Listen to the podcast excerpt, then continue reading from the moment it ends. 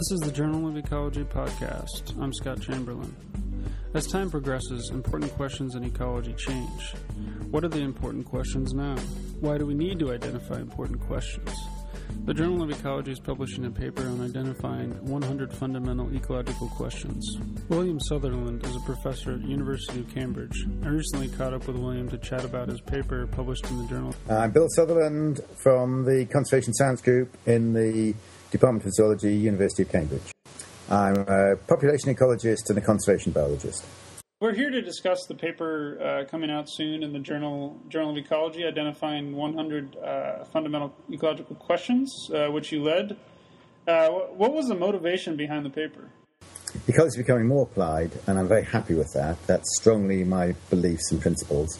But I'm also very keen to ensure that we retain the pure scientific intellectually exciting side to it. And it was to help promote that and to help identify an agenda of the really exciting issues uh, in order to encourage uh, new science and encourage pure ecology to flourish. So this paper was a, a quite a large undertaking. Um, you started off with 754 questions, uh, from what I understand. Um, what, what, process was used to, to narrow these down to the to the 100? We have quite a complicated process. We used to be fairly unsophisticated and just have a very crude way of people voting and discussing it. We now have a very rigorous scheme whereby we vote repeatedly and we discuss and we rewrite the questions. And so there are, I can't remember, four or five different voting levels. So the, the questions were refined and refined, and we narrowed the number of questions down and down and down until we came to our final hundred.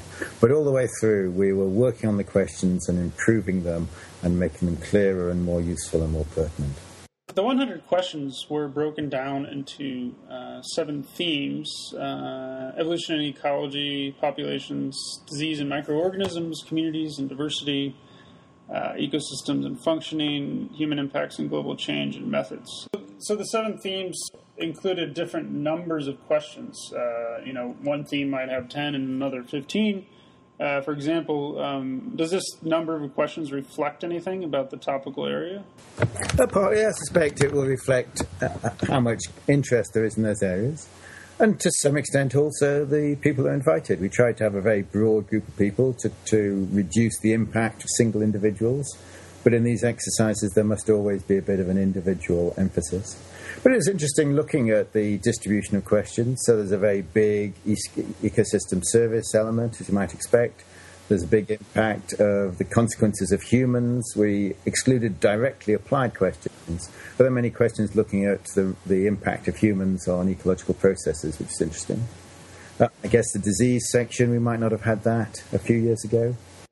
So you mentioned uh, influence of particular people. Do you think that because this process is not, you know, I don't know, you know, computer algorithm driven or, or something like that, do you think you know, particularly opinionated people had a had a disproportionate impact on what questions?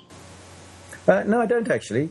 We had we had a system that had multiple rounds of voting, and we had a fairly large group. And in the final group, there was everyone together, and so individuals didn't have that much influence. Uh, it was very much a group decision. So I feel pretty happy that a single individual could not sway this process.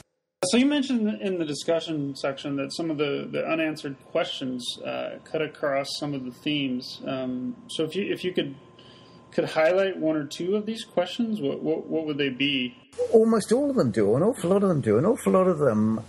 An awful. Uh, sorry. An awful lot of these questions cut across themes. I'm, I'm not sure I'd like to identify one or two because there are actually so many. Uh, an awful lot of them do say, let's look at the impact of one area upon another area. And I guess that's the way ecology is at the moment. It's very much cross cutting, it's looking at broad questions, it's looking at the impact of one subject upon another. Right, so I guess that sort of calls for, you know, uh, interdisciplinary ecology and, and, lots of ecologists working together uh, instead of sort of doing doing research on your own, like it seemed to to be, you know, in, in the beginning of ecology. Yeah, that's true. And, uh, and the sort of population type questions can very much be done on your own, but a lot of the larger questions on ecosystems are going to require a bigger team.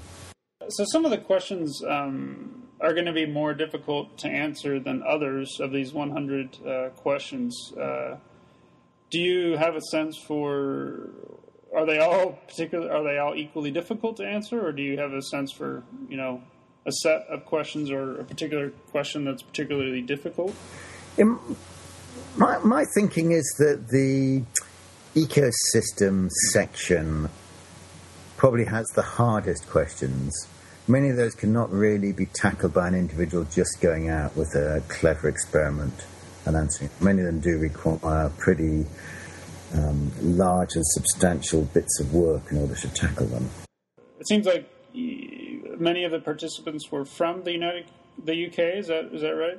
Yes, partly it's the centenary of the British Ecological Society, but also just budgets come into it. We, it would be lovely to have had hundred people from around the world, but to have the budget for that, and so we invited a few people from elsewhere, and we took advantage of a few people that we knew were nearby do you think if a if a different group in let's say Australia or South America did this same exercise, do you think they would coalesce around a similar set of questions? I'm asked that question repeatedly and would love to have a go at solving that sometime. I I would imagine it will be similar, but obviously different. The, so if it was new, if it, so, different countries have different ways of doing science. That's one issue. The other issue is if you just had a different set of people, but equivalent set of people, would they come up with a similar set of questions or not? That, that I think is the really interesting question. So people in Australia or people in America do science slightly differently, so they all do different science. But would would a similar group come up with the same questions? I I would hope it would be reasonably similar, but I'd love to do that experiment. So, so in the paper, um, you you talked a, bit, a little bit about sort of this uh, here and there call for, for general theory of ecology, um, and it seemed to be that uh, that you re- you were rejecting that the call for general theory. Um, you, is this was this a consensus of, of all the co-authors on the paper, or are there are there some different camps that that disagree? I didn't hear anyone markedly disagreeing. We, we edited this as a collaborative exercise, and so people could add comments as they're going along, and nobody seemed to do so. Do you, do you, do you think that that it's worth at least trying to find a general theory of ecology? Uh, it would be great if we could. It would make a lot of difference if we could. I mean, it seems like there might be in some particular sub areas of ecology. Do you, are there? Do they exist in some of those areas? Uh, yeah, absolutely. So there's a core to population dynamics thinking. There's a few key ideas, obviously critically important. There's a there's the understanding population dynamics from their adaptive behaviour, which is um, a sort of um, a clear, coherent, intellectual way of thinking about large issues. There are various issues like that but um, there are many areas in which we're lacking general rules. Right. I mean, what, what do you think is the the like what about ecology sort of prevents those general rules from happening? Is it just the, the pure complexity of ecology? I think so. It's the fine local detail that uh, mean that many the, the specific is actually very often important. So general rules often tend to be not very exciting.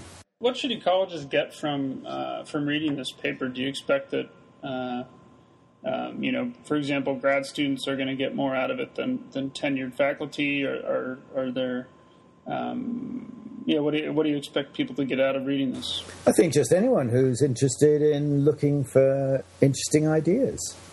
And we know of papers where people have taken our previous papers and had the objective of answering one of those questions and done so. I, I, know of individuals that have just looked through and said, "God, that sounds like an interesting idea," and then changed their research accordingly. So, you, I mean, it, it, sounds like doing this exercise is rather important. If, if in fact it's, it is changing some people's minds about about what they do. Yeah, well, it's to the way I see it, it's to set an agenda. It's to say these are the questions that we really want to have answered. These are the questions that seem to be the most exciting to us. Yeah, I was interested in, in sort of the the funding aspect of this. So it seems like um, different funding agencies are, you know, the NSF in the states and, and equivalent ones in, in, in, the UK probably have particular funding areas that they, they they're interested in, and so do those.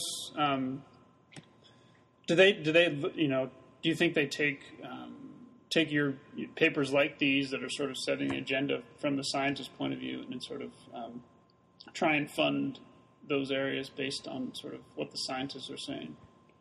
Or, or how, is there any relationship at all? I don't think it's quite that simple, but I know the research councils look at these papers and think about these papers. We had a marine science review in the UK, signed by all the UK country governments, and the science agenda in there was based on our previous work. So, so this these sorts of exercises can sometimes go straight into government policy. We've been speaking with William Sutherland of University of Cambridge for the Journal of Ecology podcast. I'm Scott Chamberlain.